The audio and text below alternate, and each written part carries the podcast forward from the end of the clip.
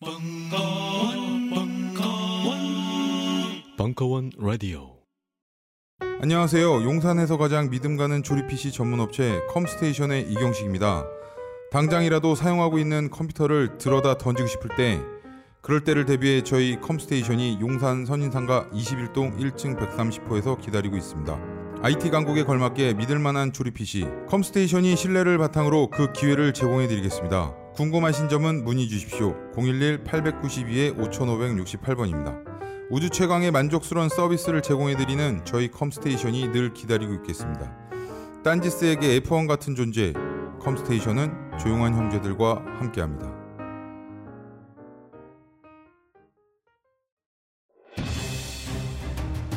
자유를 외친 시인 김수영, 위대한 화가 이중섭, 전설이 된 반고흐. 그런 그들의 진짜 모습은 찌질했다. 철없는 가난뱅이, 애정결핍 환자, 우리가 사랑한 위인들의 민낯. 위인전에 속은 어른들을 위한 경쾌한 반전이 시작된다. 딴지일보 인기연재를 책으로 엮은 찌질한 위인전. 완벽하지 않아서 눈물나게 아름답고, 찌질했기에 더욱 위대한 그들의 삶이 전하는 위안과 감동. 딴지일보 홀짝 기자의 찌질한 위인전. 전국 서점과 온라인 서점 딴지마켓에 있습니다.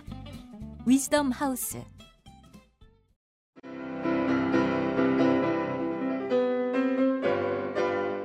클래식은 너무 멀리 있거나 혹은 너무 가까이 있다.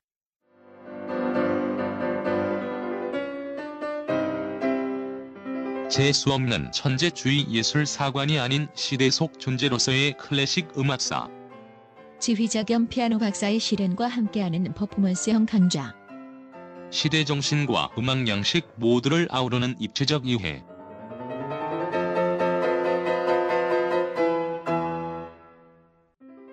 이천십오 벙커원 울트라 스페셜 클래식 끝판 사십팔 주 과정. 강헌, 송창진, 올테클래식. 자세한 사항은 벙커원 홈페이지를 참조하세요. 은유 작가 특강. 첫 문장이 어려운 이들을 위한 글쓰기 일부, 팔월 이십일 강연.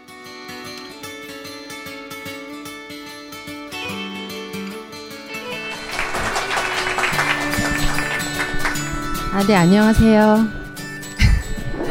네, 너무 예습들을 열심히 하고 계시는 것 같아요. 예, 저는 글쓰기의 최전선이라는 책을 쓴 사람이고요. 예, 글쓰고 글쓰기 강의하고, 예, 그런 일들을 하고 있습니다. 은유라고 합니다. 반갑습니다. 예, 오늘 그 강의 제목이 첫 문장이 어려운 이들을 위한 글쓰기거든요.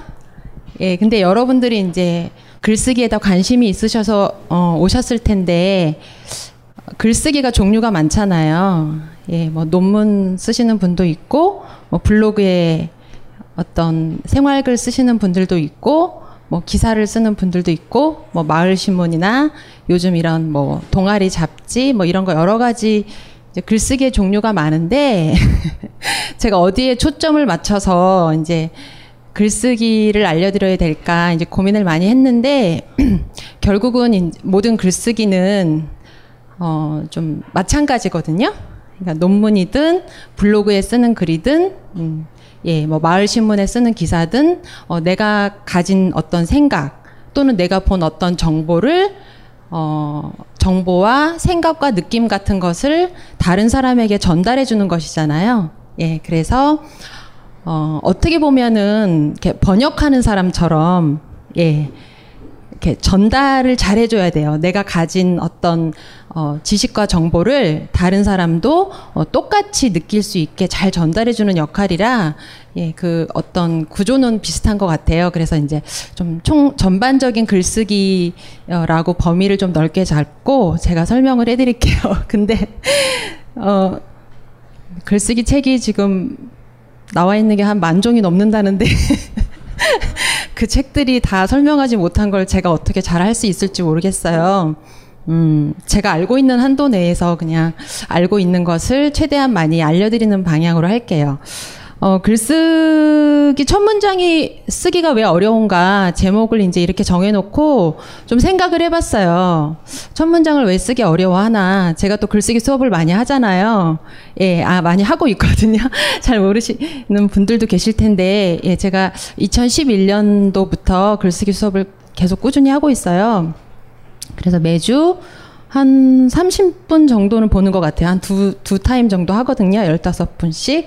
예, 지금 오늘도 낮에 제 김포에서 글쓰기 수업을 하고 왔어요. 근데 이제 첫 문장 쓰기 어려워하시는 이유는, 어, 제일 큰 이유는 첫 번째는 써보지 않아서. 여기 보셨죠? 예, 글쓰기를, 어, 많이 써보지 않으면 두려운 법이에요. 우리가 이제, 어, 뭐라 그럴까. 글쓰기를 수영에 비유하는 이야기가 되게 많거든요. 예, 실제로 제가 어느 책에도 봤어요. 어느 집에 갔는데 요즘은 책장마다 글쓰기 책이 이제 한두 권씩 다 꽂혀 있잖아요. 그래서 거기도 글쓰기 책이 있길래 제가 이렇게 꺼내서 봤어요. 그랬더니 표지에 글쓰기는 그렇게 써 있더라고요. 글쓰기는 수영과 같다. 예, 물에 대한 두려움을 없애고 뭐 들어가서 수영을 하면 되듯이 글도 자꾸 써봐야 는다. 뭐 이런 이야기가 써 있었는데 그 글이 놓치고 있는 게 있어요.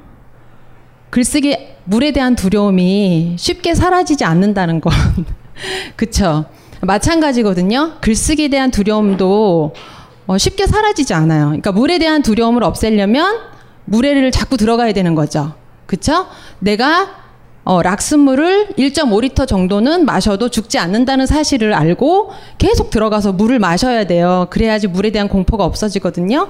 그럼 글쓰기도 마찬가지예요. 계속 계속 써봐야 돼요. 예, 계속 써보아서 그냥 아 내가 쓸 수 있는 정도가 이 정도구나 약간 이걸 알고 조금 부끄러울 수도 있고 있겠다 뭐 약간 이 정도 어, 내가 그렇게 훌륭한 글을 쓰지는 못하는구나 예 요거를 알 정도의 각오를 하면은 그렇게 두렵지 않아요. 예, 우리가 이제 글쓰기가 두려운 거는 대단한 글을 써야 된다라는 강박관념 때문에 두려운 거거든요. 예, 근데 대단한 글은 한 번에 나오지도 않고요. 예, 부단한 훈련의 과정이지 내가 어떤 음, 목표를 두고 있다고 쓸 수 있는 건 아니에요. 그래서 일단 어, 글쓰기를 많이 쓰려면 글쓰기는 글쓰기를 통해서만 배울 수 있다. 예, 너무 당연한 이야기죠. 예, 수영은 수영장, 수영장에 자꾸 들어가 봐야 배울 수 있는 것처럼 글쓰기도 글쓰기를 통해서만 배울 수 있다라는 거예요. 되게 습작. 예. 시간을 들이고 어, 내가 컴퓨터 앞에 앉아서 되게 물리적인 일이에요. 이렇게 생각 칭의에서 일어나는 일이 아니고 내가 직접 행해야 되는 일이에요. 자전거를 배우기 위해서 자전거를 끌고 자꾸 나가야 되듯이 글쓰기도 내 몸을 자꾸 책상 앞에 갖다 놓고 뭔가를 써야 돼요. 그래서 글쓰기는 글쓰기를 통해서만 배울 수 있다.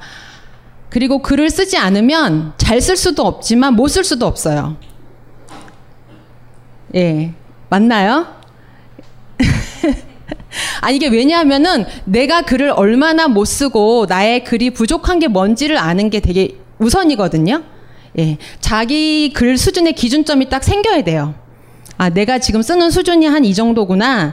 이걸 생겨야 여기서 더 좋아질 수가 있는 거예요. 근데 써보지 않으면 이 기준점이 안 생겨요. 기준점이 안 생기면 여기서 더 내려가지도 못하고 올라가지도 못하고 아무 일도 없는 거예요, 그냥. 글 쓰고 싶다 그냥 그 생각에 머물러 있는 거예요. 음. 그래서 글쓰기는 글쓰기를 통해서만 배울 수 있다. 그리고 두 번째는 자기를 몰라서 이게 제일 중요한 이야기인데요. 첫 문장 쓰기가 왜 어려우냐면 자기를 몰라서 아까 이야기한 거랑 똑같아요. 대단한 글을 써야 된다라는 어떤 강박관념 같은 게 있거든요. 예. 근데 글은 어, 제 책에도 나오는데 제가 좋아하는 말이 있어요. 이성복 시인에게 제가 들은 음, 이성복 스님이 강연할 때 가서 들은 말인데 글은 지금의 나보다 더 잘 쓸 수도 없고 더 못 쓸 수도 없다. 지금 딱 내 만큼 내가 가진 것만큼 나온다 이거거든요. 예, 그러니까 자기에 대해서 어, 나는 쓰면은 굉장한 글을 잘 쓸 수 있다 생각하면 계속 못 써요. 첫 문장은. 왜 웃으세요? 그러니까 내 지향과 목표는 이렇게 높은데 내 수준이 여기쯤 있다라는 것을 글을 써서 확인을 하셔야 돼요. 그래서 내가 날마다 한 줄씩 한 줄씩 쓰고 어, 조금씩 반복을 하면서 내 글이 조금씩 좋아지고 있는 거를 확인하는 거예요. 그래서 글쓰기는 한 번에 좋아지지 않고 계속 넘어지는 과정인데 조금씩 더 낮게 실패하는 거죠. 저는 글쓰기에 성공은 없다고 봐요. 모든 글은 쓰고 나면 불만족해요. 조금 더 잘 쓸 수 있었는데 내가 왜 이거밖에 못 썼지? 그런 자책을 되게 하게 되는데 어, 그러니까 조금씩 더 낮게 실패하는 거죠. 넘어져도 좀 덜 아프게 넘어질 수 있고, 예, 두 번 넘어질 거 한 번 넘어질 수 있는 거고, 예, 그런 식으로 해서 자기에 대한 되게 이제 어떤 상태를 아는 게 중요한데, 어, 나는 굉장한 글을 쓸 수 있을 것 같고, 또 나는 많은 걸 알고 있는, 어, 있고, 막 이런 어떤 자기 약간 허위의식 같은 거? 그거를 좀 내려놓으셔야 돼요. 그래서 글쓰기는 자기의 불안정성을 들춰내는 일이에요, 어떻게 보면. 음. 그래서 글 쓰면 되게 진솔한 글이 있고 약간 이렇게 가식적인 글이 있고 우리 그런 거 다 느낄 수 있잖아요. 그럼 진실해지지 않으면 좋은 글을 쓸 수가 없어요. 그러면 이런 거죠. 어, 겸손해져야 돼요, 약간. 아, 사, 아, 내가 굉장히, 어, 어떤 걸 알고 있다고 생각했지만 알고 있지 못하구나. 이렇게 꺼내보면은 나오는 게 있거든요. 예. 글쓰기를 통해서. 예, 그래서 글쓰기는 자기의 불안정성을 들춰내는 일이기 때문에 내 이상은 저기 괜찮은 글에 가 있지만 내 현재는 여기. 예, 그래서 그 갭을 확인하시는 과정을 계속 갖고 조금씩 조금씩 조금씩 조금씩 좁혀 나가야 돼요. 반복을 통해서. 예, 소리가 피아노를 계속 쳐서 소리가 조금 더 부드러워지고 그런 것처럼 글쓰기도 마찬가지로 그렇게. 그러니까 자기 인식이라는 게 소크라테스도 말했잖아요. 자기 무지에 대한 인식이거든요. 예, 그러니까 내가 나를 안다라는 게 내가 뭘 얼만큼 모르고 있구나라는 걸 아는 거예요. 그렇다고 글쓰기가 이렇게 자기 부정에 이르는 건 아니에요. 그냥 어, 어, 지금 있는 그대로를 인정하고 내가 눈으로 확인하는 그냥 그런 과정이지 뭐 자기 부정이나 자기 비하를 하라는 건 아니에요. 근데 인간이 완전한 존재가 아니잖아요, 원래. 예, 인간은 많은 허점을 갖고 있고 모순으로 가득하고 인간의 생각은 예, 나는 어떤 좀 더 나아지려는 존재이지 이미 괜찮은 존재가 아닌데 괜찮은 글이 나올 수는 없어요. 그랬을 때 글쓰기를 통해서 나의 불안정성을 확인하는 것을 좀 두려워하시지 않았으면 조금 더 쉽게 쓸 수 있다라는 거. 음. 그리고 세 번째는 이제 글쓰기 첫 문장 쓰기가 왜 어렵냐면 시간이 없어서예요. 예, 뭘 좀 써보려고 그러면 끝나요. 근데 글쓰기를 되게 이제 하고 싶어 하시잖아요. 저랑 글쓰기 수업에 오시는 분들도 한번 써보겠다 결심을 하고 오시는데 나중에 막 핑계가 막 생기죠. 바빠서 못 쓰고 회사 일이 뭐 야근이 많아서 못 쓰고 뭐 피곤해서 못 쓰고 뭐 집안에 무슨 일이 있어서 못 쓰고. 근데 이제 글 쓰고 싶다라는 거는 삶의 방식이 되게 바뀌는 일이에요. 그러니까 여러분들이 어, 지금까지는 뭐 무한 도전도 보고 친구랑 만나서 쇼핑도 가고 어, 회사도 다니고 이렇게 했는데 여기다 플러스 글까지 쓰고 싶다.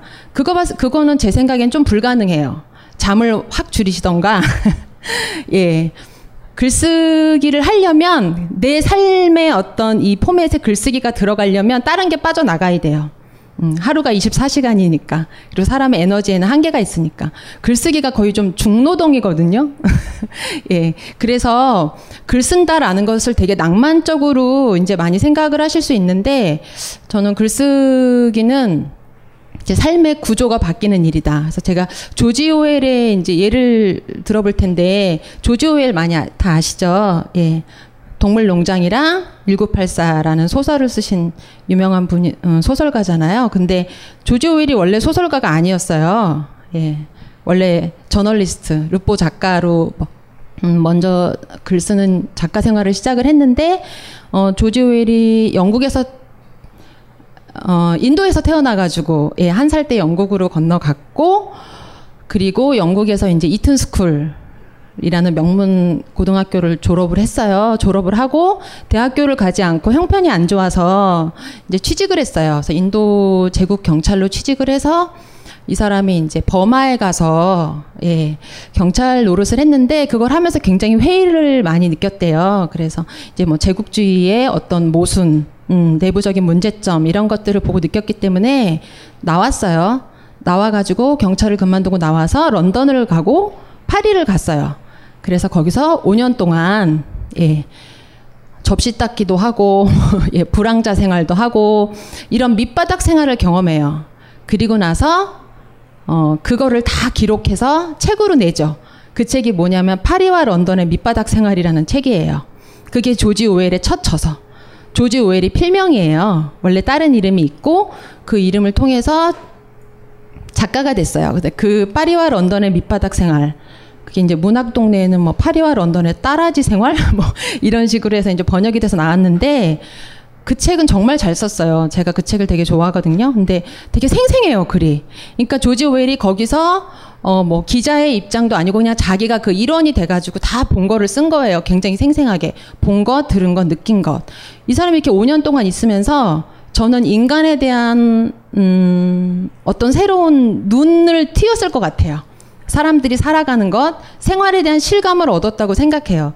이래서 이 사람이 어, 그 책을 가지고 명성을 좀 얻었어요. 그 작가가 돼서 그 다음에 낸 책이 카탈로니아 참가, 예, 스페인 내전 예, 참관에서 쓴 르포르타주죠. 그게 이제 세계 삼 대 르포의 하나로 꼽히는 명작인데 카탈로니아 참가를 쓰고 이렇게 해서 르포, 그 르포 작가이자 저널리스트로 명성을 얻은 다음에 그 사람이 이거를 토대로 해가지고 예, 이제 천구백팔십사랑 뭐 동물농장이랑 다 쓴 거예요. 그래서 저는 조지 오웰을 보면서 아, 조지 오웰의 그 오 년은 굉장히 소중한 시간이었다.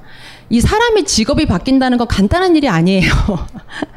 여러분들이 이제 뭐 흔히 얘기할 때 아, 나 이제 글 쓰는 삶을 살고 싶어. 이렇게 되게 좀 낭만적으로 뭔가 멋있어 보이고 이렇게 생각을 많이 하실 텐데 결코 그렇지 않아요. 삶의 구조가 장소가 바뀌어야 돼요. 그리고 옆에 있는 사람도 바뀌어야 돼요. 조지 오웰 옆엔 누가 있었냐? 그냥 하층민들이 있었죠.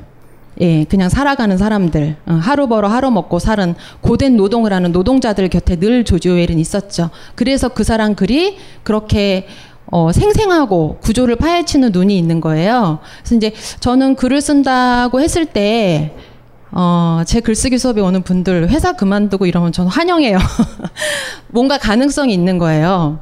저도 작년에 직장을 다니다가 그만뒀어요. 왜냐하면 직장을 일 년 딱 다녔는데 그 전에 프리랜서로 생활하다가 어, 직장을 간뒀는데 프리랜서로 생활하다가 취직을 한 이유는 프리랜서 생활이 굉장히 좀 피곤하더라고요. 음, 내가 일을 뭐를, 뭐를 이렇게 결정을 계속 해야 돼요. 이 일은 해야 되고 저 일은 안 하고 또 일이 몰릴 때는 확 몰리고 안 몰릴 때는 또 없고 이래서 수입도 되게 불규칙하고 생활이 좀 너무 고단하다. 뭐 결정하는 게 너무 싫다. 요즘 뭐 선택장애 이런 말도 있는데 아 고단하다. 좀 주는 월급 받고 살아보자. 그래서 운 좋게 취직이 돼서 일 년을 다녔는데 직장 다니니까 글을 못 쓰겠는 거예요.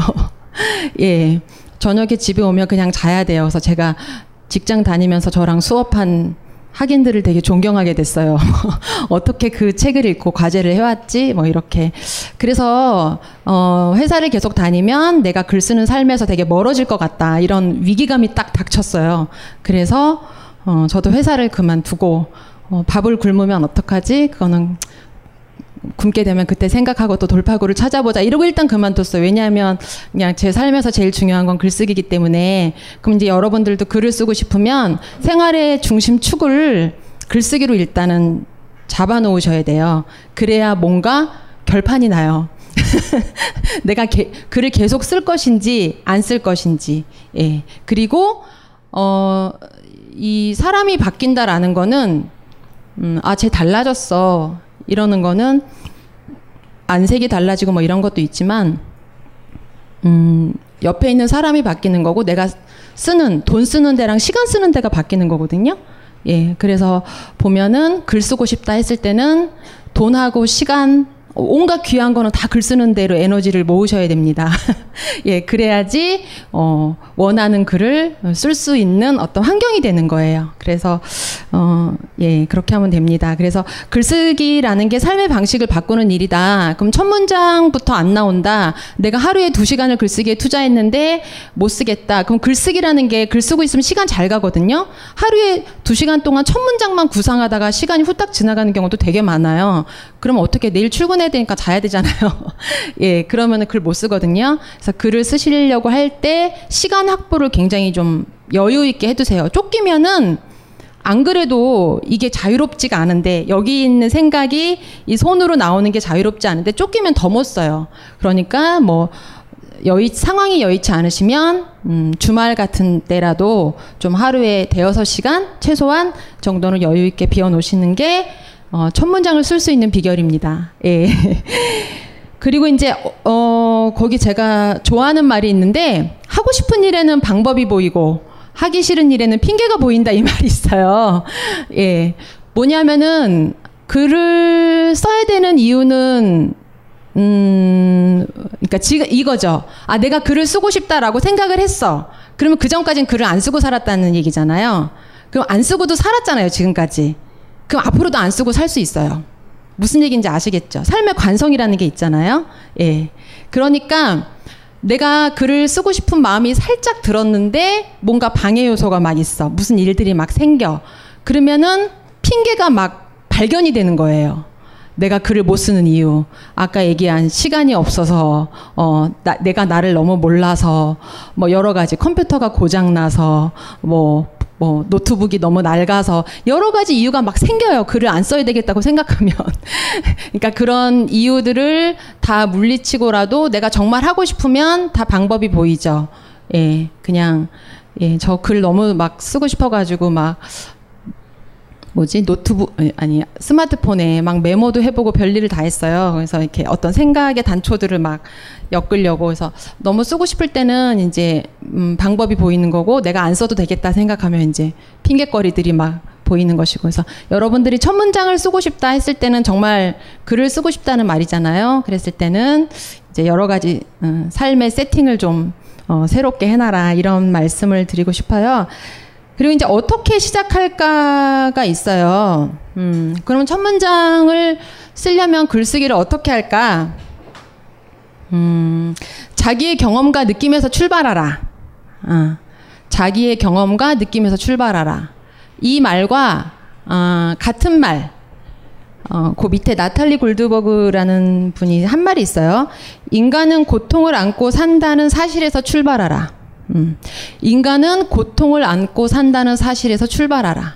어, 제가 많이 권해드리는 글쓰기 방법인데요. 어, 글을 쓸 때 일단 내 경험에서 출발을 하세요. 음, 박근혜 대통령을 비판하고 싶다. 뭐 이런 너무 그러니까 물론 일상에 대해 깊숙이 개입돼 있는 정치적인 것은 다 개입돼 있지만 너무 먼 주제를 잡지 마시고 내 삶하고 굉장히 결부된 주제를 잡으셔야 돼요. 그래야지 초보자도 글을 쓸 수 있어요. 음. 무슨 얘기냐면은, 어, 지금까지 이제 살아왔다라는 것은 내 글에 어떤 글감이 다 있다라는 얘기예요. 음. 이를테면, 유년 시절에 뭐, 내가 넷째야. 그래서 너무 사랑을 못 받아서 늘 엄마의 사랑을 갈구해왔어. 그리고 언니한테 늘 눌렸어. 막 이런 것들 있죠. 근데 되게 복받치는 거. 생각만 해도 복받치고 눈물이 좀 날 것 같은 거. 또 학교에서 되게 폭력적인 선생님이 있었어요. 그러면 그 선생님 믿고, 아니면 어떤 아이들이 나를 계속 따돌렸어. 어, 요즘은 왕따라는 말이 있지만 옛날에는 없었으니까. 그런 어떤 소외의 경험. 뭐 여러 가지 것들이 있어요. 내가 살면서 당했던 상처 같은 것들 있죠. 상처나 고통이나 결핍. 뭐 너무 사랑하는 친구가 있었는데 헤어졌어. 이런 것들 다 되게 좋은 글감이에요. 그러니까 뭔가 내가 억울하고 분하고 고통스럽고 생각만 해도 여기 얹혀갖고 내려가지 않는 어떤 문제에 대해서 글을 쓰시면 잘 쓸 수 있어요. 왜 그럴 것 같아요? 오래 오래 고민한 문제이기 때문에 그래요. 어. 글 쓰는 게 생각하는 거랑 똑같거든요. 그러면 내가 오래 고민한 문제에 대해서는 누구나 되게 멋진 글을 써와요. 자기 변론. 음, 사람들 억울한 거 싫어하잖아요. 다 말하고 싶어 하잖아요. 나 그렇지 않았다. 이랬다. 어, 그런 거 글로 쓰시면 되게 좋아요. 그리고 붙들고 있을 수 있어요. 그러니까 나랑 동떨어지고 별로 크게 지장 없는 걸 가지, 주제를 가지고 글을 쓰면은 한 두 시간 쓰면 눈도 침침하고 피곤한데 자야 되겠다 이 생각이 드는데, 나한테 굉장히 절실한 문제 가지고 글을 쓰기 시작하면 한 네 시간 지나가도 잘 몰라요. 왜냐하면 뭔가 내가 되게 막연했던 것들이 이렇게 선명하게 어, 글로 표현이 되는 것에 대한 쾌감이 되게 있거든요. 예. 그래서 자기가 힘든 문제부터 글을 써봐라. 예. 그렇게 해서 글을 한 열 편쯤? 열 편쯤 정도 써보세요. 먼저. 그러면, 어, 제가 글쓰기 수업에서 그렇게 하거든요. 이제 책을 주고 글을 읽고 어, 써와라. 이제 뭐 유년 시절에 대한 글도 어, 써봐라, 가족, 뭐 아버지에 대한 글, 또 뭐가 있어, 학교 생활, 학교에서 겪었던 어떤 폭력, 그다음에 뭐 돈에 관한 거, 또 자기 신체에서 어떤 컴플렉스라고 느끼는 거, 몸에 관한 거, 여러 가지가 있어요. 내가 돈을 어디다 쓰는지 써라. 돈 때문에 제일 속상했던 거. 막 이런 거를 쫙 써요. 그러면은 어, 지금까지 살아왔던 내 삶이 정리가 한번 돼요. 어떤 형태로든. 그리고 내가 계속 되짚어보게 돼요. 내 그러면서 어, 자기 정리가 한번 되고, 자기 정리가 돼야, 자기 정리가 된다는 건 뭐냐면은 자기 삶의 맥락이 생긴다는 얘기예요. 무슨 얘기인지 아시겠어요? 자기 삶의 맥락이 없으면, 즉 내가 어떤 일을 좋아하고 어떤 일에 상처받고 어떤 일에 화가 나고 어떤 욕망이 있고 나한테 어떤 능력이 있고 이런 것들 있죠. 나에 대한 정보들, 자기 인식 같은 것들 있죠. 그게 없으면 글 쓸 때 굉장히 힘들어요. 일단 글은 내가 쓰는 거잖아요. 내 눈에 들어오는 어떤 세계에 대한 거잖아요. 그러면 내가 어, 내 삶의 맥락이 없으면 다른 삶을 끌어들일 수가 없어요. 제가 너무 추상적인 이야기가 자꾸 추상적으로 흘러서 좀 그런데 어, 이를테면 제가 뒤에 쓰신 거 아까 보셨나요? 밥? 음, 제가 어머니와 밥이라는 글을 며칠 전에 썼는데, 우리는 생각했습니다. 실외는 가까운 곳에 있다고. 우리가 파는 것은 음료 몇 잔일지 모르지만 거기에 담겨있는 것이 정직함이라면 세상은 보다 건강해질 것입니다. 그래서 아낌없이 담았습니다. 평산네이처, 평산네이처 아로니아 친 친 친. 지금 딴지마켓에서 구입하십시오.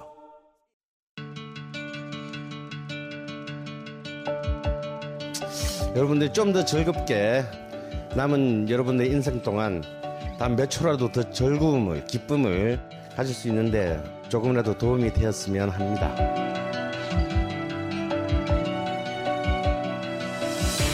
미국 역사에서부터 비엔나 궁장을 거쳐 한국 근현대사까지 강헌이 주목한 음악사의 역사적 장면들. 음악평론가 강헌의 첫 책 출간. 이름하여 전복과 반전의 순간. 지금 바로 딴지마켓에서 구매하실 수 있습니다.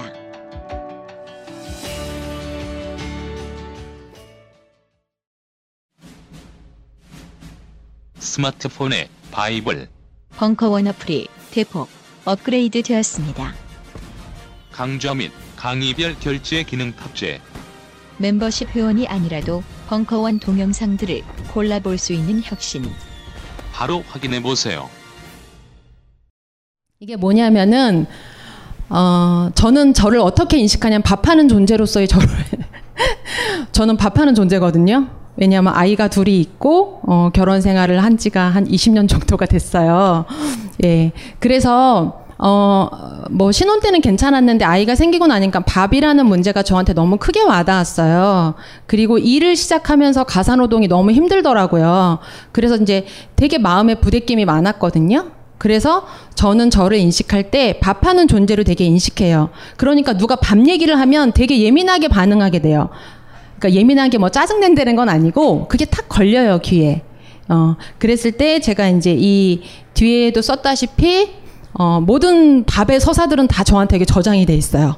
어떤 소설가가 했던 말, 어, 어떤 평론가가 서문에 어, 이 글은 어머니가 주신 밥을 먹고 썼다. 뭐 어머니에게 이 책을 드린다. 이런 밥을 네가 좀 하면 얼마나 좋았겠니? 막 혼자 이렇게 말하게 되고, 어, 왜 엄마는 늘 밥해주는 존재로 책 서문에 등장하지? 이러면서 막 집에 있는 책 막 꺼내갖고 막 서문 다 찾아보고 남자 저자들, 어, 외국 저자들도 그러나? 그래서 뭐 미국 저자들 책도 막 찾아보고 이래요. 그러니까 이런 거예요. 자기가 뭔가 되게 강박증적으로 뭐가 어, 싫거나 굉장히 민감한 게 하나 있어야 돼요. 그래야지 내가 어, 생각이 형성이 되는 거예요.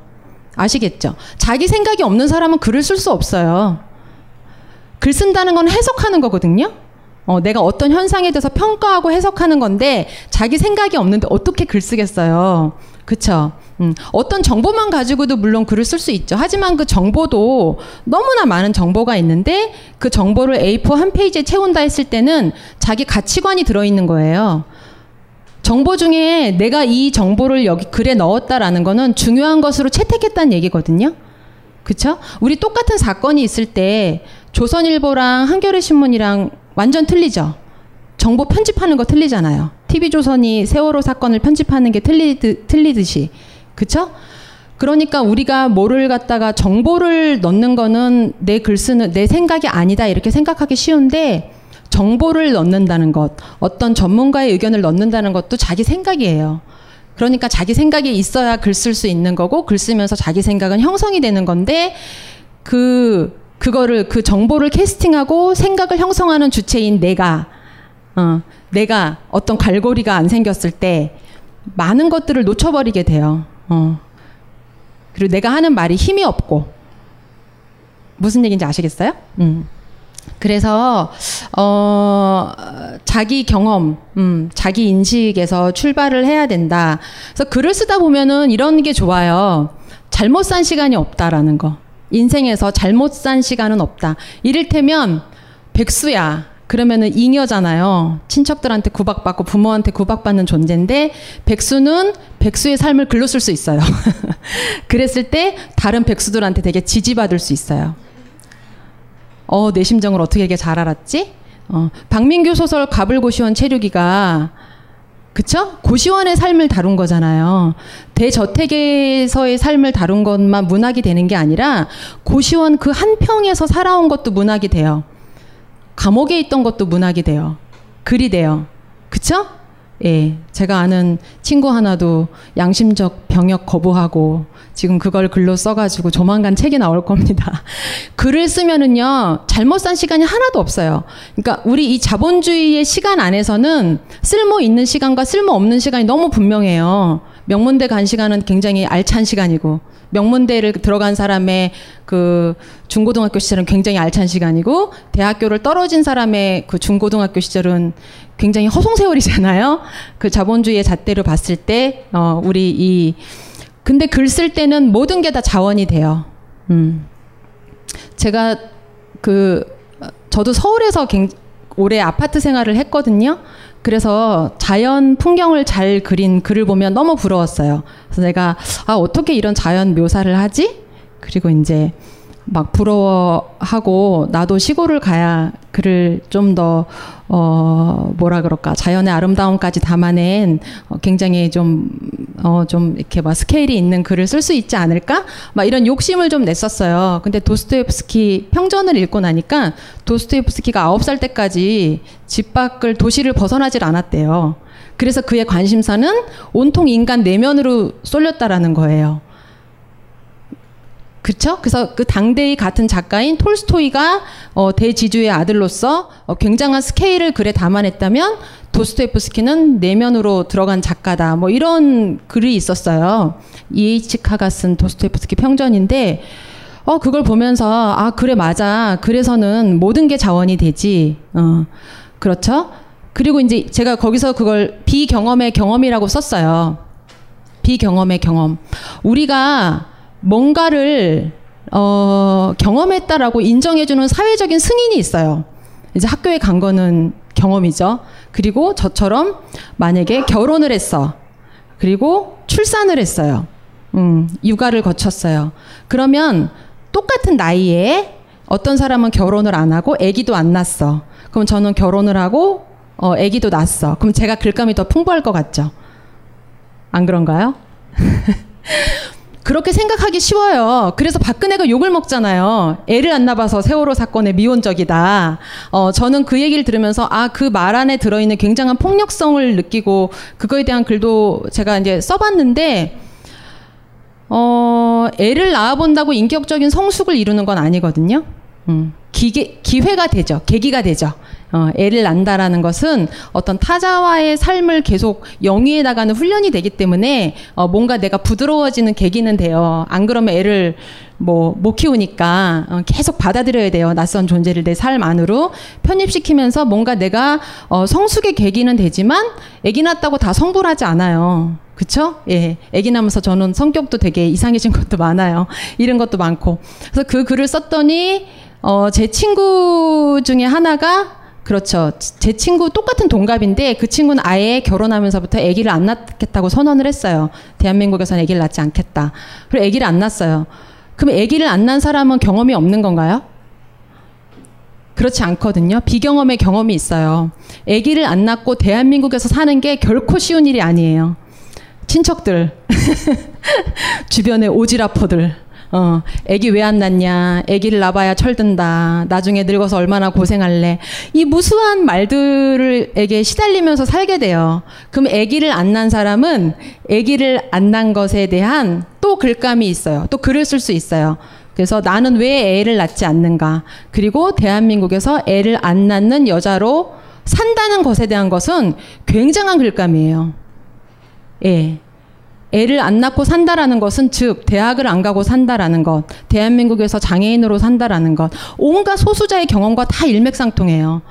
그러니까 이 주류 질서에 편입되지 못한 음, 모든 사람들한테 공감을 얻을 수 있어요. 어, 진짜. 예. 그래서 비경험의 경험이 있고, 어, 저랑 같이 글쓰기 수업하는 친구들 중에 이제 대학에 어, 들어가서 이렇게 얌전히, 음, 좋은 대학에 들어가서 좋은 과에서 공부하는 친구들은 글이 좀 밋밋해요. 음, 제가 너무 뭐 몇 명을 보고 이렇게 얘기하는 건 아니고, 일, 뭐 이렇게 쉽게 일반화할 수 있는 얘기는 아닌데, 근데 대안학교를 갔거나 탈학교를 갔거나 한 친구들은 글이 정말 살아있어요. 왜냐하면 늘 전투거든요, 일상이. 할머니랑 싸워. 뭐 자기 추석 때도 안 간대. 할머니가 너 대학교 안 들어갈 거면 오지도 말라 그랬다는 거예요. 그럼 일상이 전투예요. 어, 어디 가서 나를 소개할 때 사람들이 스무 살이라 그러면 다 학생이라 그러고, 어디 학교 다니냐 그러고, 막 이런 일상에서 무수하게 부딪히는 것들이 있어요. 그래서 신체가 되게 예민해져 있어요. 그러니까 글감이 굉장히 많이 나오고 글이 날카로워요. 음, 무슨 얘기인지 아시겠죠? 그래서 이제 그런 식으로 어, 어떤 비경험의 경험이 있고, 오히려 굉장히 이렇게 일반적인 코스, 무탈한 삶을 산 사람보다는 예, 조금 휘청휘청 거리고, 어, 뭔가 어, 어른들이 얘기하는 너 그렇게 살면 안 돼 하는 삶을 사는 사람들이 더 글감이 많다. 어, 그리고 글이 살아있다. 어, 예민하니까. 음. 그렇습니다. 그래서 일상의 사소함, 고단함, 막 억울함 이런 데서 시작을 하시면 되고요. 그다음에 이제 또 중요한 게 하나 있는데, 글 쓰기 전에 굉장히 고민을 많이 하시잖아요. 나 어떻게 글 쓰지? 이 글감을 어떻게 표현하지? 근데 글 쓰기 전에 절대 생각으로 시간을 많이 보내지 마세요. 일단은 다 쏟아내세요. 만약에 내 생각이 콩이라면 콩을 쟁반에 다 붓는다고 생각하시고, 어, 우리가 일필휘지로 쓴다고 하잖아요. 일필휘지로 죽이 되든 밥이 되든 한 바닥을 쓰세요. 그리고 나서 개를 고치시는 게 글 쓰는 비법이에요. 그러니까는 초짜는 글 쓰기 전에 생각을 많이 하고, 고수, 전문가는 글 쓰고 난 다음에 생각을 많이 해요. 이게 뭐냐면은 자기도 사실 이렇게 꺼내보기 전에 모르거든요. 음. 꺼내보기 전에 내 머릿속에 무슨 생각이 들어있는지 알 수가 없어요. 그러니까 일단 다 꺼내놓으시고 그 다음부터 자기가 계속 고쳐나가야 돼요. 초고는 정말 아무것도 아니에요. 어, 누가 내 초고를 본다면 날 얼마나 비웃을까, 전 이 생각 글 쓰면서 굉장히 많이 해요. 너무 부끄러워서 볼 수가 없어요. 어, 내가 어떻게 이렇게 유치한 생각을 하지? 막 이런 거. 야, 이런 거, 이거 진짜 누가 가져갔으면 큰일 나겠다. 나 컴퓨터에 이렇게 원고 놔두고 나 갑자기 교통사고 나서 죽으면 어떡하지? 막 이제 이런 거 있죠. 어, 저는 글 쓸 때 화일명 저장 많이 하시죠. 저는 화일명 번호가 굉장히 많아요. 그러니까 초고는 그냥 뭐라 그러니까 엄마와 밥이면 엄마와 밥 일, 엄마와 밥 이, 엄마와 밥 삼, 사 막 늘어요. 그래서 뒷번호로 갈수록 글이 나아지는 거죠. 어. 그리고 그러니까 일단은 써놓고 나서 고치는 게, 요즘은 고치기도 좋잖아요. 원고지도 아니고, 그렇죠? 그러니까 컴퓨터로 이렇게 단락도 바꿔보고, 음. 그런 식으로 해서 고치기가 쉬우니까 음. 일단은 쓰고 나서 고쳐라. 어. 고쳐야 글이 된다. 그래서 이게 어, 글쓰기가, 여러분들이 이제 언어라는 도구를 가지고 글을 쓰는데, 언어가 생각을 표현하는 도구라고, 그쵸? 생각을 표현하는 도구죠. 근데 생각을 형성하는 도구이기도 해요. 음. 그러니까 글을 써야 쓰는데, 쓰면서 생각이 바뀌어요. 어, 되게 이렇게 윤곽이 없던 생각이 분명해지기도 하고. 그래서 일단은 써야 돼요. 음. 제가 한 모든 말을 정리하면 써야 된다라는 거예요. 쓰지 않고는 글을 잘 쓸 수가 없어요. 음, 그래서 써야지 글이 좋아지고 나빠지면서 점점 나아져요.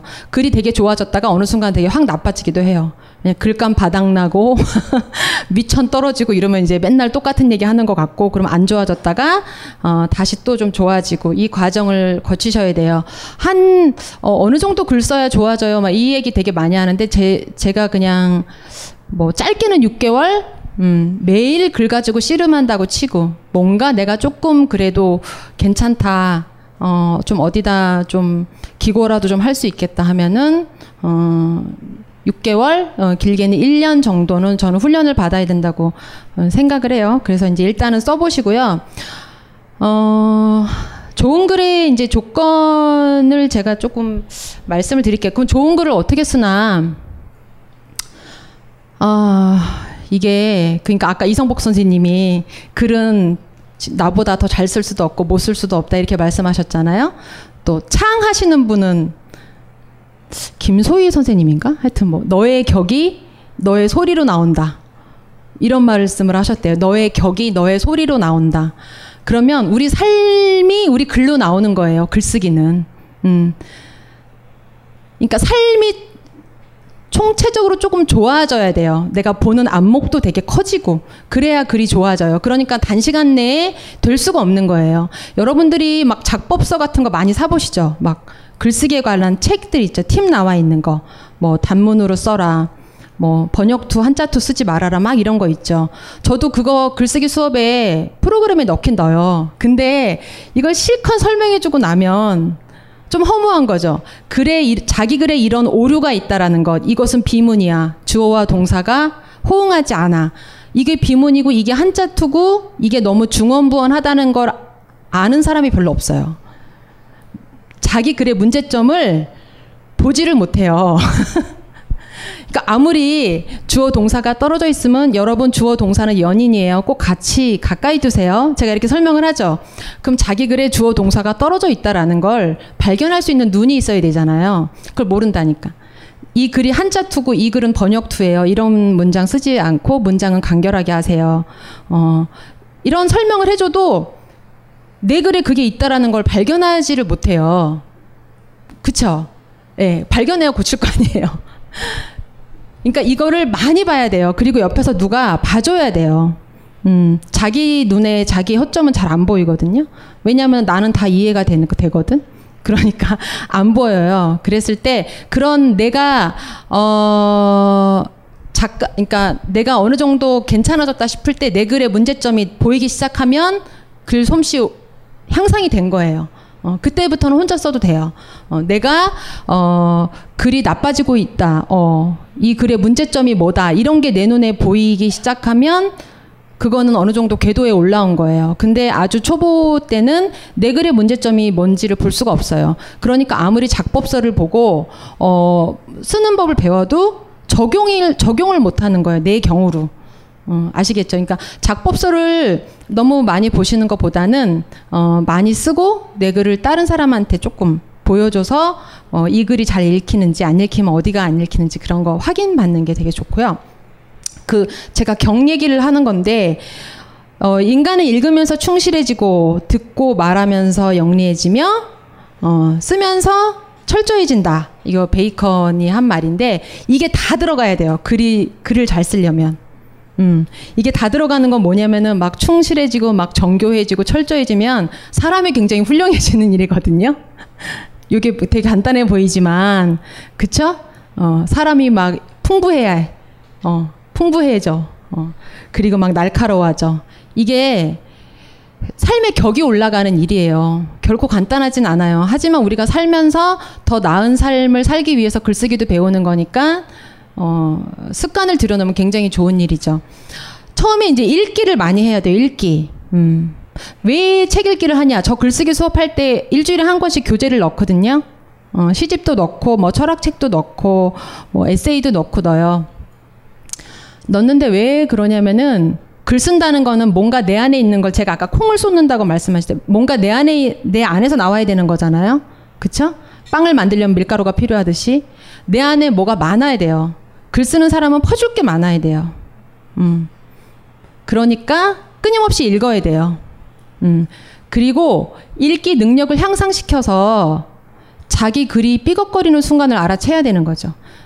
그러니까 나는 글 쓰면은 필자인데 독자이기도 해요. 내가 쓴 글의 제일 첫 번째 독자. 어, 내가 글을 써놓고 아, 이 글 너무 후지잖아. 이거보다 조금 더 낫게 써야지. 라는 평가를 내려주는 내가 첫 번째 독자이기도 해요. 글 쓰면서 계속 읽잖아요.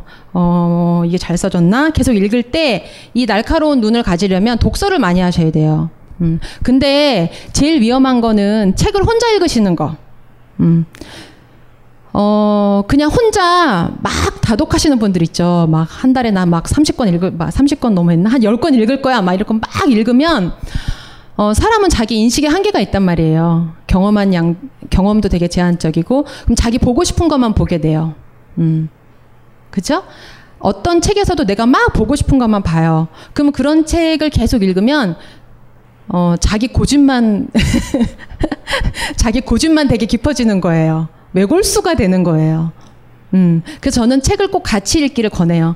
제가 글쓰기 수업할 때 한 요렇게 두 테이블 정도, 십오 명에서 이십 명 정도 읽으면, 어, 글, 책 일주일에 한 권 읽고 밑줄을 쳐와라. 내가 굉장히 공감한 부분이나 이해가 안 되는 부분이나, 어, 나, 내 생각은 좀 다른데요? 이렇게 싶은 부분. 공감, 반감, 어, 질문. 밑줄을 쳐오라고 얘기를 해요. 그러면 읽으면, 뭐 겹치는 부분도 있지만 다 달라요. 그러면은 이거죠. 뭐 눈에는 뭐만 보이거든요.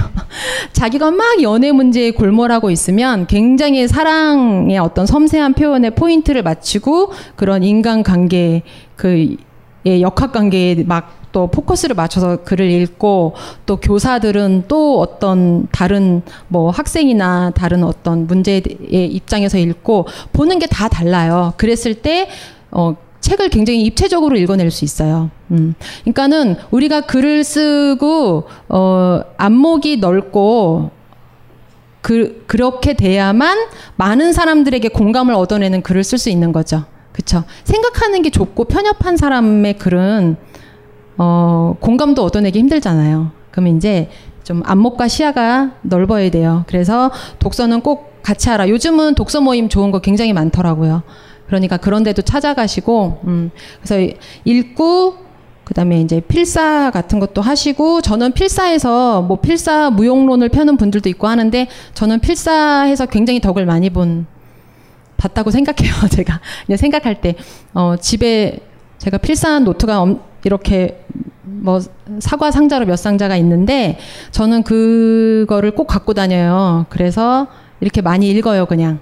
읽고 글 쓰다가 단어 같은 거 생각 안 날 때 있거든요. 아, 요거 내가 뭐 표현하고 싶은데 왜 그 단어가 이렇게 생각이 안 날 때, 그때 필사한 노트를 막 봐요. 그럼 거기에 있는 단어들에서 되게 영감을 얻을 때가 많아요. 음, 그래서 필사하시면 그렇게 글 쓸 때 옆에다 펴놓고 활용을 많이 하시면 좋고요. 듣기가 있어요, 듣기. 작가는 남들이 놓치는 것을 가로채는 사람.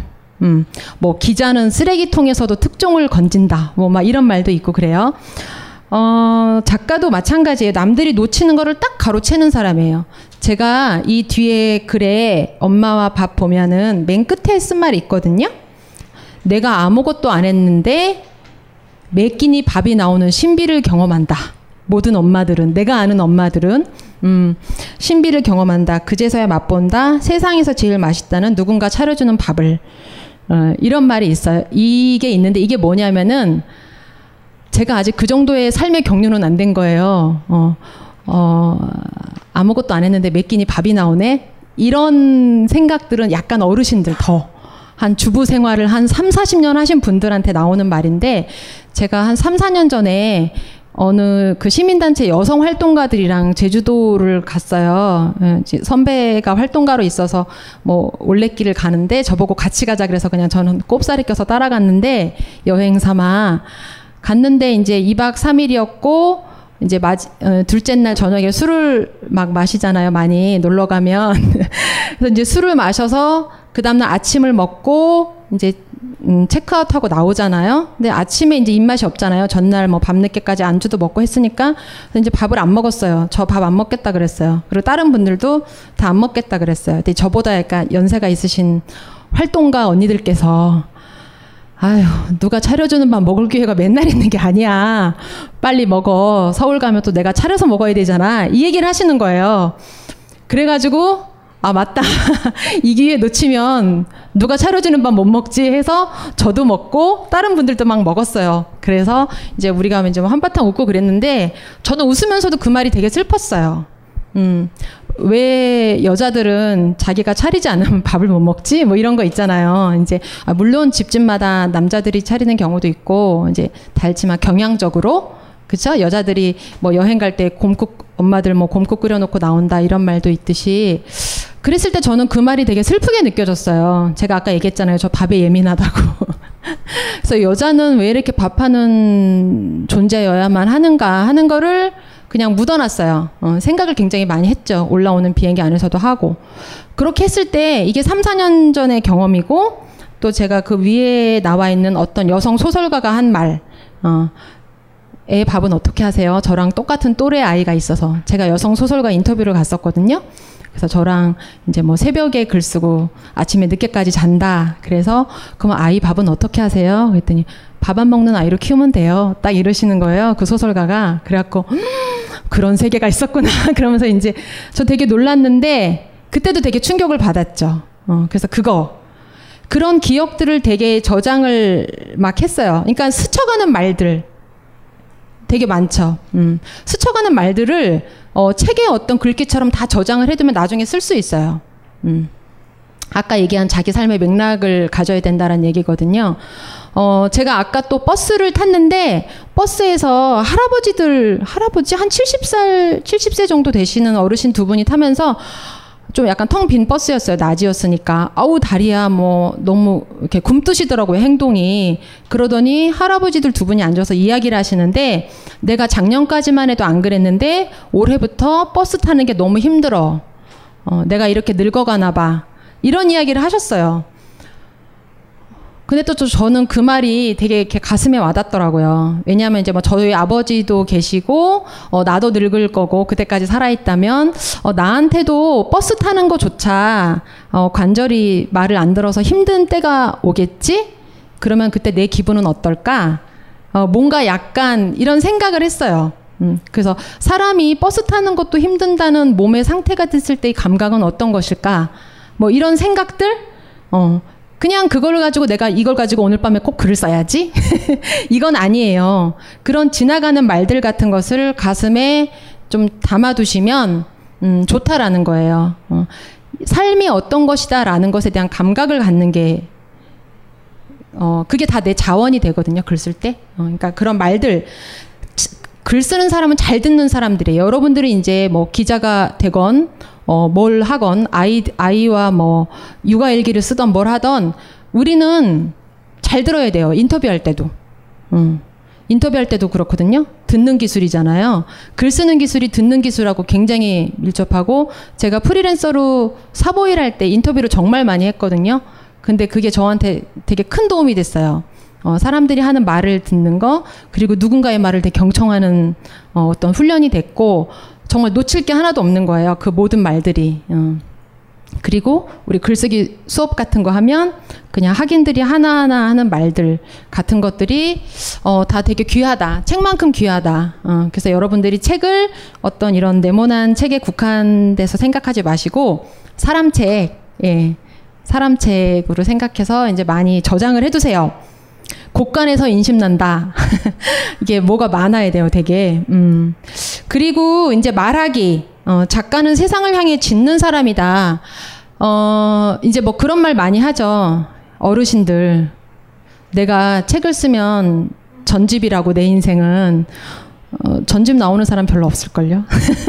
도스토옙스키도 한 권. 다 한 권이에요. 전집 나오기 힘든데, 어, 이, 그러니까 말을 해봐야 알아요, 그거를. 어, 이제 뭐라 그럴까? 어, 자기가 무슨 생각을 하고 있는지, 그 다음에, 어, 음, 뭐라, 그러니까 내, 내가 나를 설명하는 거예요, 말하기는. 음. 말하기를 통해서, 어, 내, 그러니까 아까 이제 글쓰기는 내 생각을 이제 혼자 꺼내 놓, 놓는다면 말하기는 듣는 사람이 있는 거잖아요? 그래서 이제 말을 하면서 어, 자기 생각에 막히는 부분을 알 수 있어요. 음. 어, 이것도 아까 얘기한 자기 삶의 맥락을 만들어가는 일이랑 되게 겹치는데, 어, 혹시 그거 아세요? 그 한국, 어, 한국 성폭력, 아, 그 단체 이름이 뭐지? 갑자기 생각이 안 나네. 성, 아, 한국 성폭력 상담소. 성폭력 상담소에서 매년 한 번씩 성폭력 피해자들이 큰 말하기 대회를 하거든요. 혹시 가본 분 계세요? 아무도 안 계세요? 어, 한 삼백 명 정도의 관객을 모아놓고 성폭력 피해를 경험한 여성이 이렇게 저처럼 이 뜨거운 조명 아래서 정말 덥네요. 나와가지고 자기가 언제 어떻게 피해를 당했다라는 걸 말하는 대회가 있어요. 큰 말하기 대회예요. 벌써 올해로 십일 년, 작년에 십일 년, 십일 회를 했어요. 그리고 어, 이제 올해가 십이 회가 되겠죠. 그 큰 말하기 대회를 하기 위해서 매월 작은 말하기 대회가 열려요. 어, 그럼 이제 혹시 또 여기도 이제 피해 경험이 있으신 분은 한국 성폭력 상담소 홈페이지 가시면 접수할 수 있거든요. 그러면 가서 이렇게 어, 소규모로 카페 같은 데서 말을 하기 연습을 해요. 그럼 말하면서 그제서야 알아요. 내가 무슨 일을 당했는지. 그쵸? 음, 말하기 굉장히 중요해요. 어, 내가 무슨 일을 당했는지 모르면 그 일을 어떻게 처리해야 될지도 몰라요. 어, 그랬을 때 어, 말하기를 통해서 인식이 명료해져요.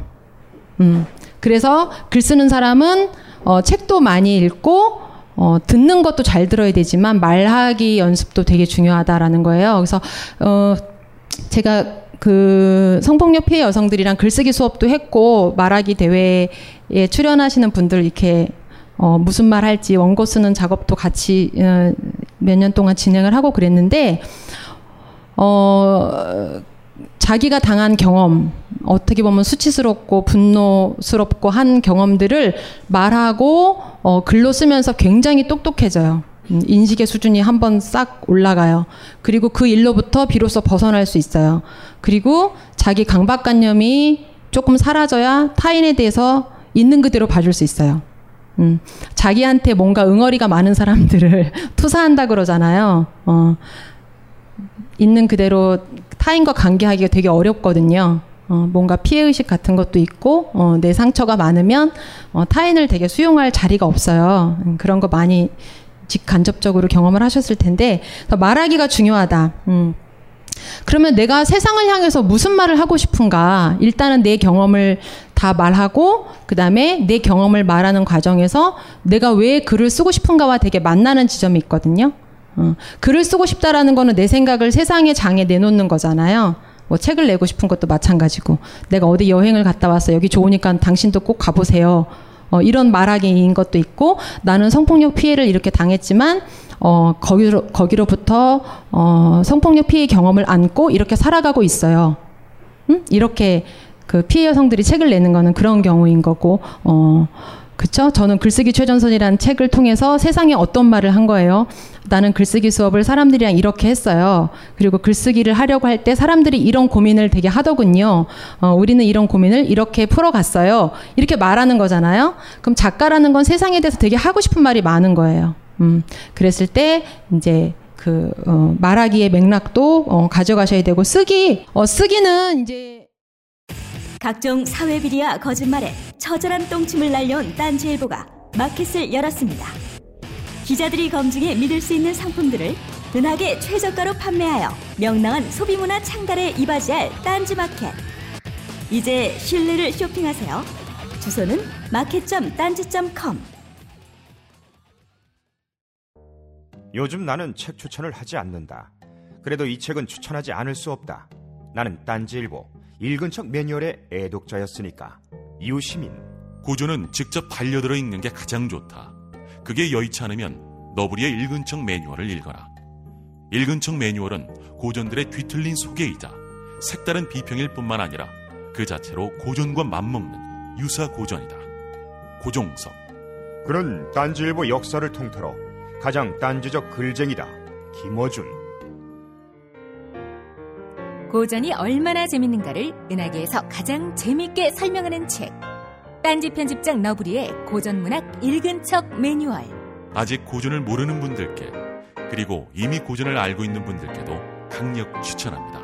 지금 바로 전국 서점에서 만나보세요. 딴지 마켓에서 구입하는 분께는 저자 사인본을 배송해드립니다. 말하기의 맥락도 어, 가져가셔야 되고, 쓰기 어, 쓰기는 이제 다 이게 연동하는 건데, 듣고 말하고 쓰고, 이 앞에 것만 잘 돼 있어도 쓰기가 되게 수월해요. 음. 왜냐하면 생각이 너무 뒤죽박죽할 때 문제인데, 많이 읽으면서 내 어, 어, 책을 읽을 때 여러분들 자기 삶에 대입해서 꼭 읽어보셔야 돼요. 제가 아까 그 얘기를 안 했는데 어, 어, 나라면 어떻게 했겠다. 음, 아, 이럴 때 이렇게 했으면 좋았겠구나. 자기 삶을 계속 꺼내서 그 어떤 삶의 사건들이나 어, 어떤 사람들을 계속 교감하면서 읽으셔야 돼요. 그래야 그 책이 자기께 돼요. 음, 아시겠죠? 음. 어, 그래서 이게 읽기랑 뭐 듣기, 말하기만 잘 되면 글쓰기는 사실 그렇게 어렵지 않아요. 왜냐면은 이게 물레방아처럼 뭐가 계속 돌아가고 있으면 걔만 적절히 꺼, 끄집어내면 돼요. 그러니까 이제 쓰기. 근데 쓰기는 이제 뭐냐면은, 좋은 글쓰기는, 음, 근거가 충분해야 된다. 근거가 충분해야 된다. 어, 감상적인 이야기 있죠. 어, 나는 오늘 슬펐다, 기뻤다, 괴로웠다, 분노했다. 어, 나는 내 모든 걸 내려놓고 죽음을 맞이하겠다. 뭐 이런 말들 되게 추상적인 거거든요. 그런 추상적인 이야기는 아무 쓸모도 없고 관심도 없어요. 어. 그러니까 어떤 그런 감상적인 이야기를 쓰지 마시고 줄거리를 많이 대주셔야 돼요. 이를테면 근거, 그러니까 내가 한 것, 본 것, 느낀 것, 이런 근거를 계속 만들어주는, 그 근거가 계속 있는 게 어, 좋은 글이에요. 그러니까는 어, 내, 어떤 분이 이런 글을 써왔어요. 자기는 아버지가 돌아가셔서 너무 슬프다. 어, 아버지는 다정다감한 분이셨다. 이렇게만 쓰면은, 그래서 계속 슬픈 이야기만 있어요. 아버지의 무덤은 봉분처럼 따뜻하고. 그러면은 어, 아버지 이게 아, 아버지의 무덤을 봤는데 내 아버지의 품처럼 따뜻하고, 얘기만 계속 써 있으면, 아니 왜 이렇게 아버지의 죽음을 애틋해하지? 그럼 이제 나도 같이 슬프긴 한데 아버님이 돌아가셨다니까 뭔가 이렇게 공감할 거, 거리가 없는 거예요. 그럼 이 아버지는 어떤 분이셨지? 음, 몇 살에 돌아가신 거지? 어떤 투병을 했었지? 뭐 이런 것들 있죠. 그동안의 가족과 어떻게 형성된 거. 그러면 이제 그런 글을 써오시면 제가 물어봐요. 어, 가족 관계가 어떻게 됐어요? 그러면 딸만 다섯이었어요. 음. 그러면 어, 아버지가 다정한 분이셨나요? 그럼 다정한 분이셨어요. 어, 제 뺨을, 제가 결혼하고 나이가 마흔인데도 제 뺨을 만지면서 우리 딸 참 예쁘다 하시는 분이었어요. 그리고 뭐 돌아가시기 전에도 어, 암투병을 하다 돌아가셨는데 엄마한테 팔베개를 하고 마지막이니까 한번 배워보라 이렇게 하신, 뭐 그런 사례들 있죠. 그런 거를 막 얘기해요. 그러면은 제가 말하죠. 아, 그걸 글에 쓰셨어야죠.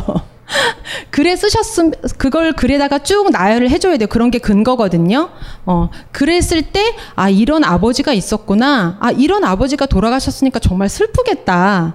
어, 그러면은 그 글에는 굳이 나는 아버지가 돌아가셔서 슬프다라는 얘기를 쓰지 않아도 슬퍼요. 같이. 어, 나, 내가 마치 그 딸이 된 것처럼 읽으면서. 그러니까 좋은 글에는 항상 사례가 많아요. 음. 요즘 그 화제가 되는 책, 어떻게 죽을 것인가? 라는 책이 있어요. 근데 그 책도 보니까, 어, 의사가, 어, 그 외서인데, 미국인가? 그 의사가 자기 아버지의 죽음, 음, 아버지의 죽음을 기록한 책이거든요. 그래서 이제 아버지 뭐 돌아가실 때 요양원 가고 이렇잖아요. 그래서 그 요양원 시설이 얼마나 그 비인간적인가. 그래서 이제 뭔가 통제 시스템이잖아요. 요양원이라는 학교랑 비슷해요. 그래서 이제 어떤 개인적인 사적인 공간을 가질 수 없고, 어떤 효율성과 합리성으로 굴러가는 그곳에서 사람이 죽음을 맞이해야 되는 어떤 비참함 같은 것을 굉장히 생생하게 썼어요. 어, 그러니까 이제 그런 거, 근거가 많은 거죠. 그 구체적인 사례. 그랬을 때 어, 내가 그런 글을 읽으면 어, 나도 죽어서, 아니 또는 내 부모도 죽어서 요양원 갔을 때 어떻게 해야 되지 하고 대입해 보면서 그 글에 계속 끌려 들어갈 수 있어요. 근데 막 글이 추상적으로 존엄한 죽음에 대해서만 굉장히 현란한 어, 문구를, 개념을 들어가면서 막 글을 쓰면 그런 글은 재미가 없어요. 어, 그랬을 때 어, 그 의사도 그거죠. 자기 아버지 얘기니까 너무 자세하게 할 얘기가 많은 거예요. 자기 삶의 경험에서 출발한 글은 되게 흡입력이 있어요. 음. 그 인간 보편의 죽음에 대해서 이야기하려고 그러면 글이 붕 떠요. 인간 보편은 없거든요. 개별자가 있는 거지. 나의 죽음이 있고 내 아버지의 죽음이 있는, 거, 있는 거지 일, 인간 보편의 죽음이라는 건 없어요. 그랬을 때 글은 되게 이렇게 읽으면서 멀어져요. 그런 글은 추상적이고 재미없으니까 내가 죽음에 대한 글을 쓰고 싶다. 그럼 항상 내 가까운 누구의 죽음, 나에게 최초로 죽음을 실감하게 해준 어떤 사건에서 출발하시면 돼요.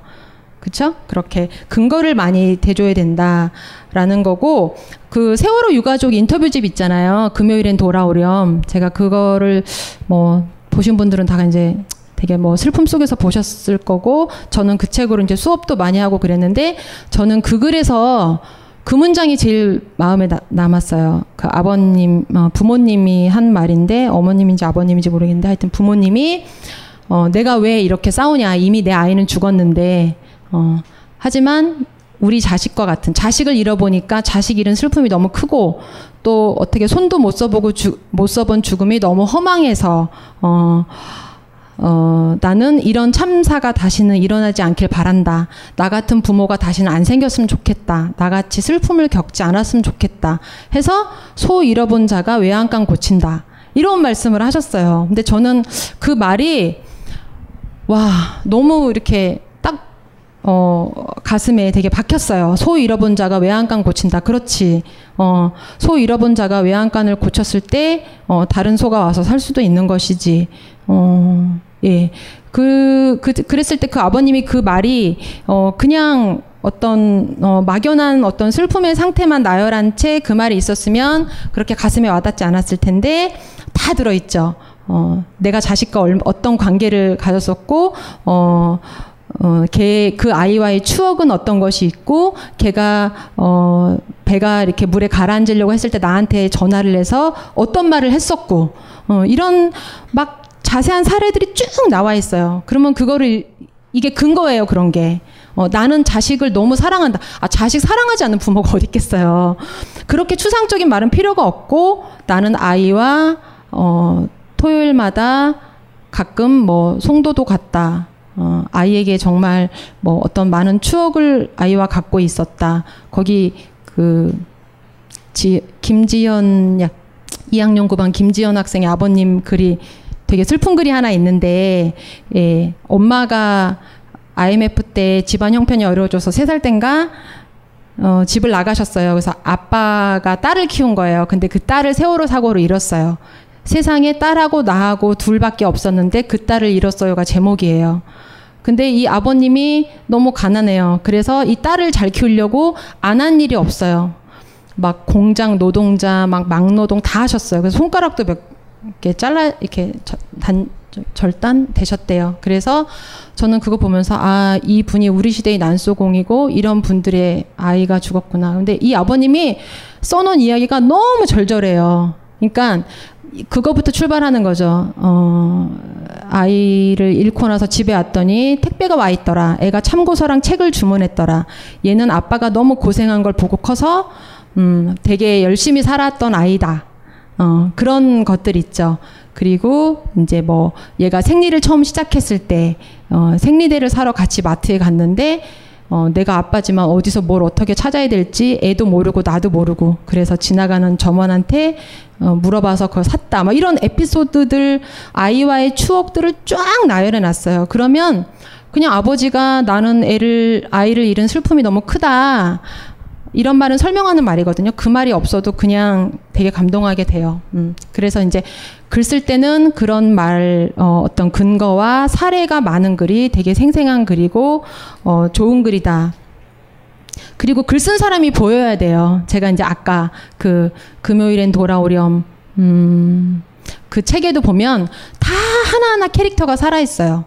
저는 그래서 그 책을 좋은 책이라고 생각을 해요. 조지 오웰 글도 마찬가지예요. 캐릭터가 다 살아있어요. 조지 오웰의 위건부도 가는 길이라는 책도 있잖아요. 르뽀. 그럼 이제 그 탄광촌 노동자에서 자기가 그 르뽀 그 쓴 건데 거기에 있는 캐릭터들도 다 살아있어요. 좋은 글에는 항상 사람이 보여요. 어. 제가 쓴 글 뒤에 좋은 글인지 아닌지 모르겠지만 밥에 굉장히 연연하는 한 여성이 보이지 않습니까? 밥을 안 하고 싶어서 몸부림치는. 그러니까 글에 어떤 사람이 보여야 좋은 글이에요. 무슨 언론 일간지에 나오는 남자 지식인들 글 있죠. 저는 그런 글이 너무 재미없어요. 몸이 건조하고 되게 옳은 얘기는 써 있는데 내 삶하고 어떤 관련성도 모르겠고 누구나 할 수 있는 말을 이 사람도 한다 이런 생각이 들어요. 어, 그랬을 때 내가 할 수 있는 말은 나만 할 수 있는 말이 다 누구나 있어요. 아까 얘기한 것처럼 음, 다 자기 삶의 고유성이 있기 때문에, 그리고 똑같은 불행을 겪었어도 불행의 단독성이 있기 때문에 음.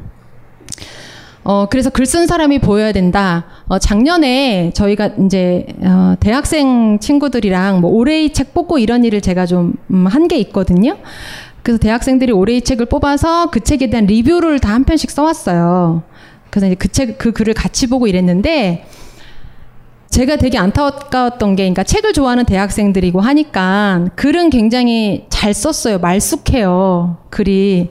그런데, 아, 글이 뭔가 이, 이 글을 누가 쓴 글인지 모르겠는 거예요. 말단 기자가 쓴 글인지, 어, 이제 막 수습 마친 기자가 쓴 글인지, 대학생이 쓴 글인지, 어, 아니면, 아니면 뭐 어떤, 뭐, 기, 무슨 뭐 동아리에서 쓴 글인지 모르겠는 거예요. 그래서 내가, 아, 이 글에 어떤 대학생의 시점이 좀 보였으면 좋겠다. 어? 우리가 대학생이 어, 읽은 좋은 책을 뽑는다라는 건 대학생의 어떤 시선을 보고 싶은 거잖아요. 근데 그 글에 어, 자기만의 어떤 고유함, 대학생만이 그 쓸 수 있는 어떤 거친 부분이라든가 좀 자기 고민, 현재적 고민 같은 것들이 하나도 안 녹아 있어요. 그러면 어, 밀양 송전탑 싸움에 자기가 현장에 갔다 와서 너무 감동을 받았대. 그럼 거기 왜 갔지? 어, 내가 왜 갔냐고 물어봤어요. 가는 게 당연한 건 아니거든요. 모든 대학생이 가진 않잖아요. 그럼 너는, 당신은 왜 그런, 어, 밀양, 나랑 상관없어 보이는 송전탑 문제에 관심을 갖게 됐지? 그럼 대학생 입장에서 자기가 어떤 쓸 수 있는 또 말이 있어요. 음, 그거는 어떤 비대위나 이런 데서 나온 글이랑 또 다를 거예요. 그런 투쟁대책위원회에서. 음, 그랬을 때, 어, 글 쓴 사람이 보여야 된다. 반드시. 예, 반드시 글 쓴 사람이 보여야 좋은 글이다. 그래서 한 편의 글에는 글 쓴 사람의 삶의 배경, 뭐 욕망, 고민 이런 게 드러나야 좋은 글이고, 그 글이 다른 누군가한테 가서 확 읽혀요. 그쵸? 어, 여러분들이 되게 객관적인 글을 쓰시려고 하면 안 돼요. 객관적이고 보편타당한 글은 있을 수도 없어요. 있을 수도 없고 재미도 없고 어, 아무도 안 읽어줍니다. 네. 그 다음에 좋은 글에는 항상 질문이 들어있죠. 질문. 아까 얘기한 것처럼. 어, 자기계발서 같은 거 있잖아요. 이십 대에 해야 될 뭐 몇 가지? 뭐 이런 것도 있고, 뭐 성공하는 비결? 이런 것도 있고, 그런 자기계발서는 대부분 정답이 들어있죠. 예, 이렇게 이렇게 해라. 그럼 너가 인생을 조금 더 이십 대에 이런 몇 가지 것들을 해놓으면 너가 뭐 잘 살 수 있다. 뭐 여러 가지가 있는데, 어, 그거대로 하면 잘 되나요? 예, 삶이 어려운 이유는 정답이 없기 때문입니다. 예, 각자 도생해야 되는 게 또 인생이고. 그랬을 때 정답이 있는 글은 정말 재미없어요.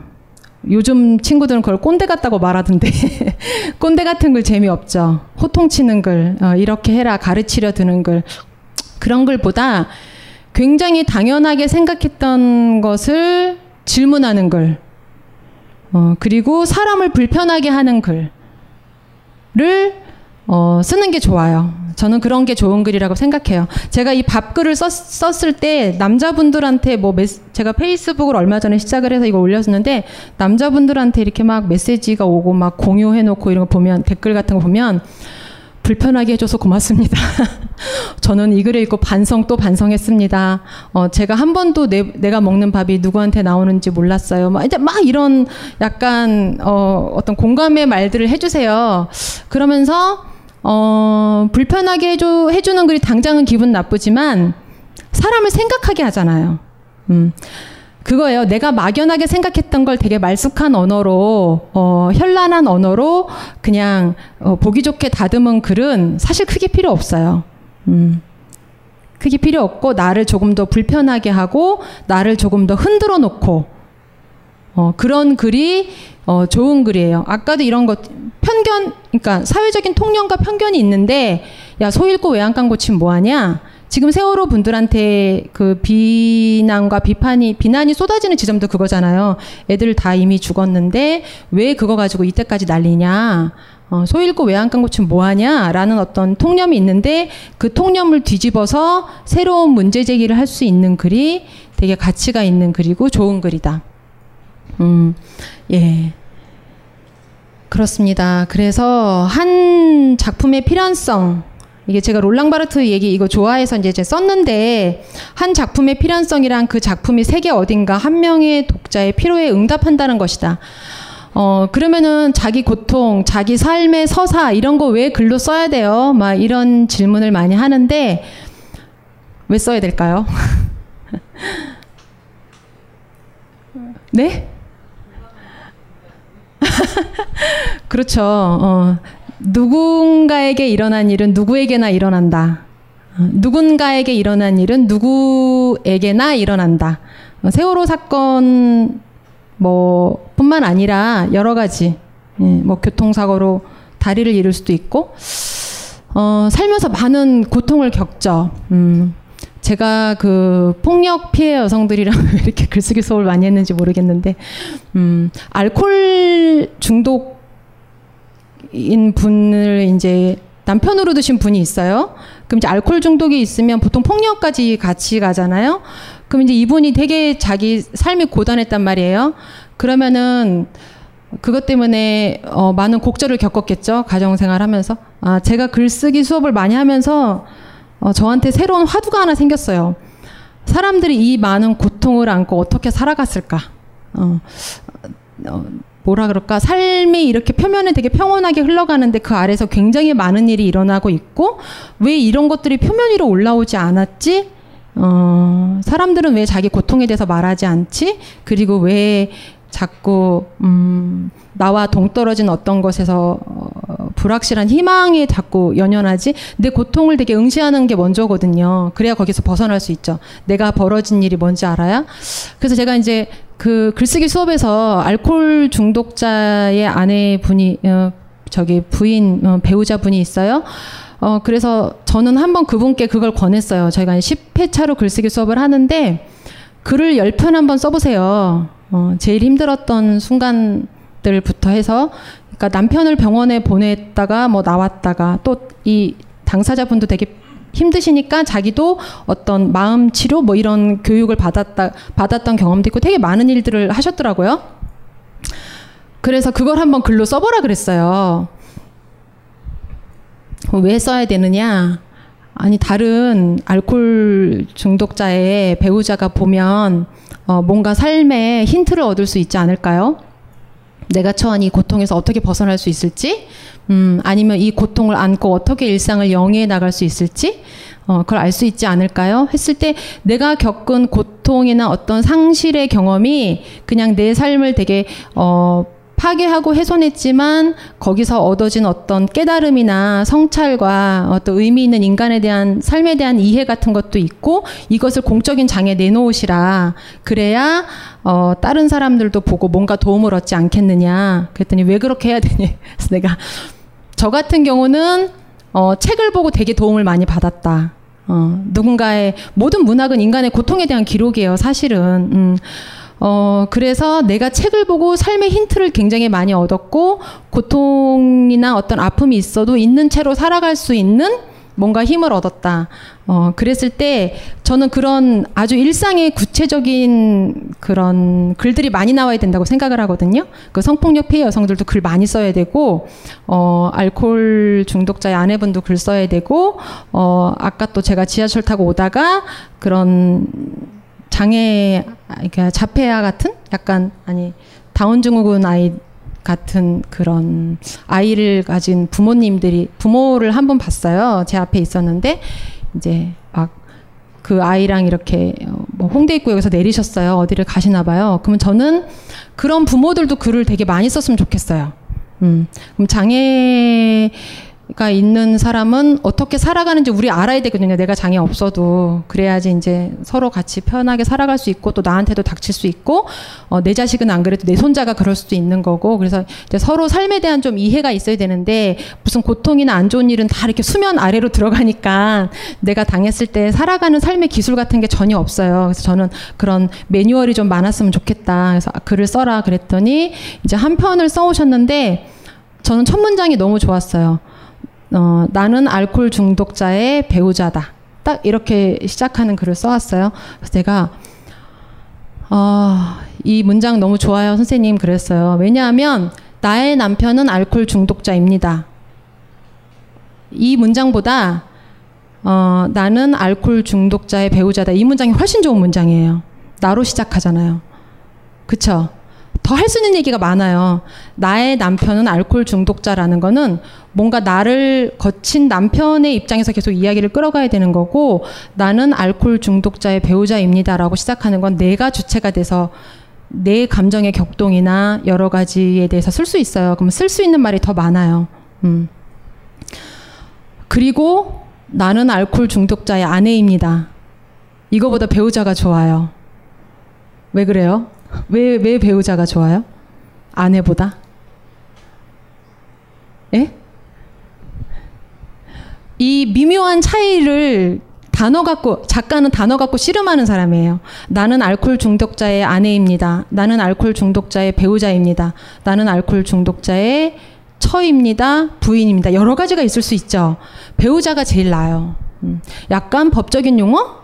어, 뭐 객관적인 용어 조금 더? 어, 아내라는 거는 온기가 있어요, 말에. 아내는 앞치마하고 남편 퇴근길에 맞춰서 된장찌개 끓여야 될 것 같은 느낌이 있잖아요. 음, 그런 정이 있을 수가 없죠. 되게 자기 삶을 계속 옆에서 피폐하게 만들었던 사람이기 때문에 차갑게 시작하는 게 좋은 거예요. 그래서 나는 알코올 중독자의 배우자입니다. 아, 이 문장 너무 어, 좋다. 그래서 이제 그분이 쭉쭉쭉쭉 글을 썼어요. 음, 그래서 제가 한 열 편쯤 써서 어, 나중에 계속 더 써서 어, 필요한 누군가에게 줘라. 그랬을 때 뭐 그쵸? 어, 누군가의 삶에 도움이 되면 좋잖아요. 내가 쓴 글이. 음, 전 그래서 이제 일반인들이 글을 많이 썼으면 좋겠고 이왕이면 자기 고통이나 그런 아픔에 대해서 많이 썼으면 좋겠다. 어, 그렇게 쓰고 나면 내가 가벼워지고 홀가분해지고 어, 글 쓰는 거에 자신감이 생겨요. 내가 어떤 글을 한 편을 싹 완성했을 때 성공체험, 성공체험 막 이런 자기개발 용어 이런 거 있는데 글쓰기도 그게 되게 중요해요. 내가 어떤 서사를 한 편 완결성 있게 딱 구성해서 어, 글을 한번 써봤을 때 자신감이 생겨요. 근데 이 글에 대한 장악력이 있어야 되는데 이 장악력이 있으려면 내가 그거에 대해서 많은 생각을 오래 생각한 문제여야 돼요. 그럼 뭐 연애 문제 갖고 쓰셔도 돼요. 연애 문제 갖고 되게 골치 아프셨던 분들은. 그렇게 한번 써보면 자신감이 생기죠. 그러면 다른 주제가 주어져도 잘 쓸 수 있어요. 어. 그렇게 해서 자기가 글을 계속 잘 써보시면. 아유, 너무 얘기가 길어졌네요. 예. 그래서 일단은 제가 말씀드린 거는 여기까지고요.